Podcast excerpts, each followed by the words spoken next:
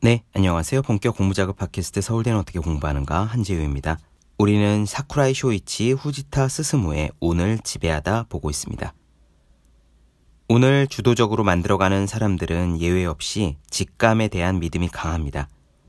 객관적인 데이터나 전문가의 의견 같은 것이 아니라 겉보기에는 굉장히 불리해 보여도 이건 아무래도 옳은 것 같다 혹은 이건 겉보기엔 괜찮은데 왠지 나쁜 기운이 느껴진다 같은 감입니다.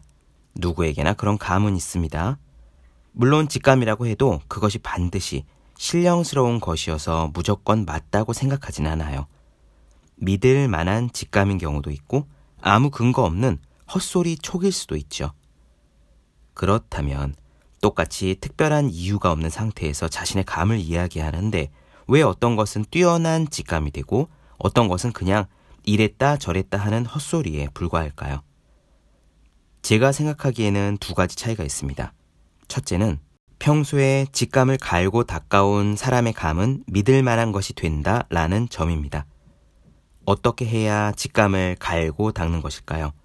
그것은 수학 문제 풀이를 많이 해본 사람이 수학 문제를 잘 푸는 것과 똑같습니다. 직감이 맞는 건지 틀린 건지를 평소에 자주 체크를 해보는 거죠. 그 체크가 많은 이익을 걸고 이루어진다면 더 확실해지지 않을까 생각합니다. 평소에 자신의 직감을 믿고 그것대로 살아보며 직감이 맞는지 틀리는지를 꾸준히 체크하는 사람의 직감은 믿을 만하다라는 생각이 듭니다. 두 번째는 태도가 믿을 만한 사람의 직감은 신뢰할 만한 것이 된다라는 점이에요.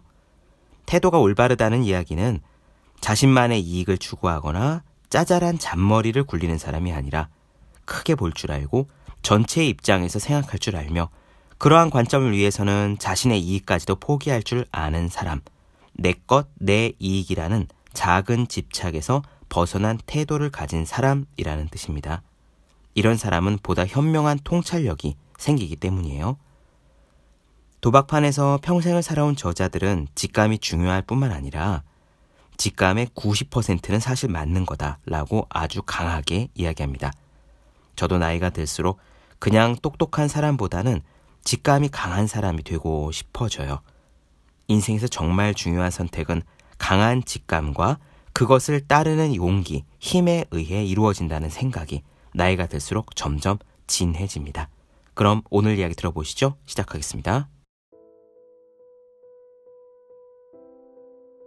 사람이 살아가는 세계는 눈에 보이는 세계와 보이지 않는 세계, 이렇게 두 가지로 이루어져 있다. 운이라는 것은 사실 이 눈에 보이지 않는 세계를 어떤 방법으로 감지하느냐에 따라 달라진다. 수면의 아랫부분이 압도적으로 커다란 빙산과 마찬가지로 우리가 호흡하는 이 세계도 눈에 보이지 않는 부분이 보이는 부분보다 훨씬 크다. 눈에 보이지 않는 것은 어차피 알 수가 없으니 보이는 부분만 합리적으로 계산하면 충분하다라고 생각하는 사람은 빙산에 충돌하는 배처럼 언젠가 반드시 차질을 빚게 될 것이다. 눈에 보이지 않는 세계는 이성을 발휘하여 분석하거나 계산하거나 추론할 수 없다. 오직 감각으로 파악하는 것 외에 접근할 방법이 없다. 지식이나 정보에 상당히 높은 가치를 두고 있는 이 사회에서는 이성이 그 무엇보다 중요하다. 이성 앞에서 본능은 뒷전이다. 하지만 이성에 지나치게 편중된 삶의 방식은 다양한 폐해를 초래한다. 본래 사람은 이성 이전에 본능을 가지고 있다. 이성을 지나치게 중시해서 인간관계든 업무든 뭐든지 합리적으로만 계산하면 인간관계는 삭막해지고 업무는 융통성이 없어진다. 스트레스 사회의 원인은 애써 지나치게 이성적으로 행동하려는 데에 있다. 감각은 그에 대한 폐해나 스트레스를 완화하는 윤활유 역할을 해준다. 그런데 눈에 보이지 않는 세계를 감지하려면 어떻게 해야 할까? 그건 감각을 갈고 닦는 수밖에 없다. 우리가 익히 알고 있는 것으로는 직감을 꼽을 수 있다. 프로 장기기사 하부 요시하루 씨는 직감으로 파악하는 것의 70%는 타당하다라고 했는데 나는 90% 정도가 타당하다고 생각한다. 사람이 내리는 판단을 최종적으로 결정하는 것은 이성이 아니라 직감이다. 직감을 예리하게 만들기 위해서는 이성적인 작업, 즉 생각을 의도적으로 버리는 노력을 해야 한다. 예를 들어 생각을 멈추고 마음을 비운 채로 대상을 가만히 보고 있으면 직감으로 느껴진 것이 내면에서 서서히 모습을 드러낸다. 우는 겉으로는 뚜렷하게 보이지 않는 것, 즉 흐름과 타이밍, 기회와 분위기, 의식하기 힘든 감정의 움직임을 얼마나 감지하느냐에 따라 크게 달라진다. 직감과 운의 관계는 그만큼 밀접하다.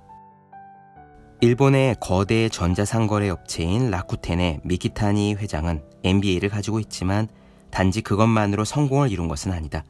사실 그는 승부감이 상당히 뛰어난 승부에 강한 경영자다.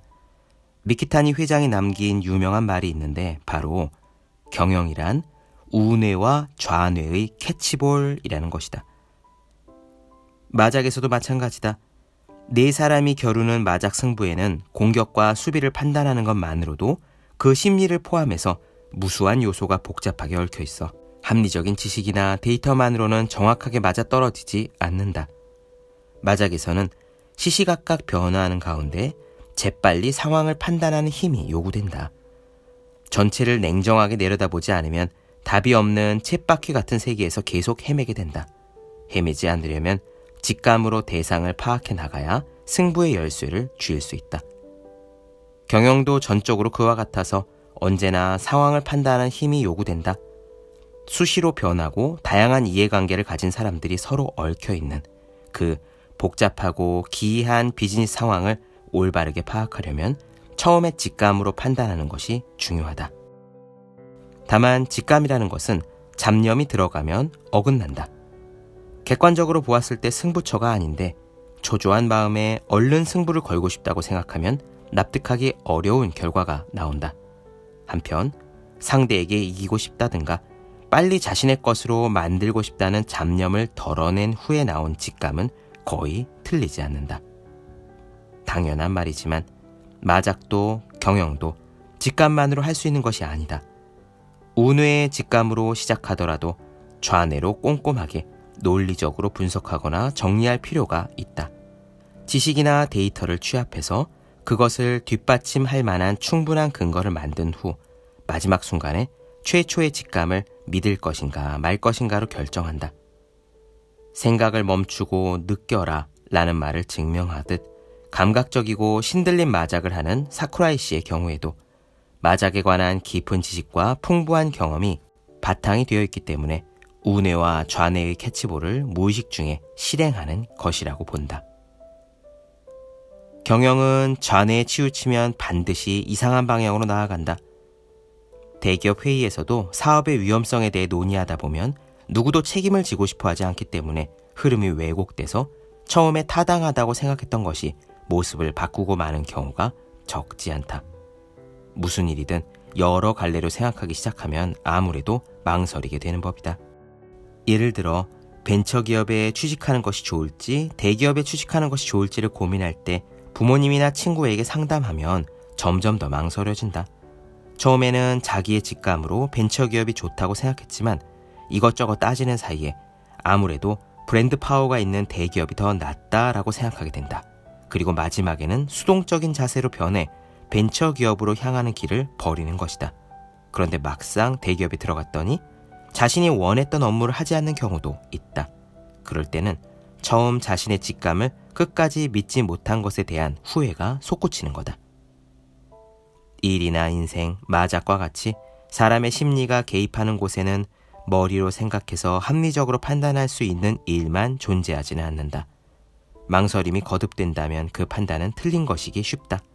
나는 경영에 있어서는 직감을 믿는 것과 동시에 망설여지면 결단을 내리지 않는다 라는 방침을 정해놓고 있다.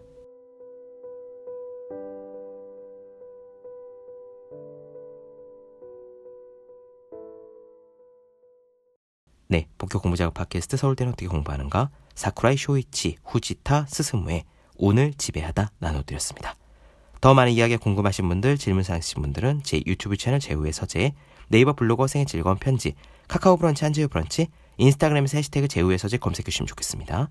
또 하루에 5분 시간을 내어 오늘 공부할 각오를 다지는 하루 5분 공부 각오.